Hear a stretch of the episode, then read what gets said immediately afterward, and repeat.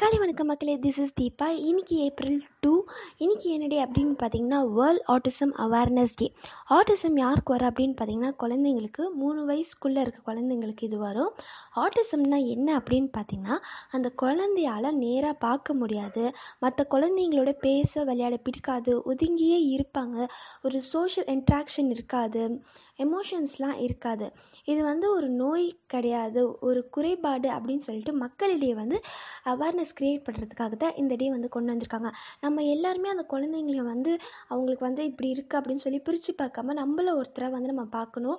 அது மட்டும் இல்லாமல் அந்த குழந்தைங்கள நம்ம டீப்பாக வாட்ச் பண்ணோன்னா எல்லாருக்குள்ளேயுமே வந்து ஒரு டிஃப்ரெண்ட்டான டேலண்ட்ஸ் இருக்குது அந்த குழந்தைங்கக்கிட்ட இயரு மந்த்து டேட்டு சொன்னால் அது என்ன கிழமை வரைக்கும் அவங்க வந்து யோசிக்காமல் டக்குன்னு எழுதிருவாங்களாம். இந்த மாதிரி நிறைய டேலண்ட்ஸ் வந்து அவங்கக்கிட்ட இருக்குது.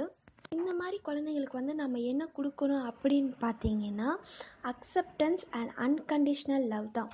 நம்ம எவ்வளோ கேர் கொடுத்து பார்த்துக்கிறோமோ அவங்க சீக்கிரமாக அந்த குறைபாட்டிலேருந்து வெளியில் வந்துடலாம் have a good day guys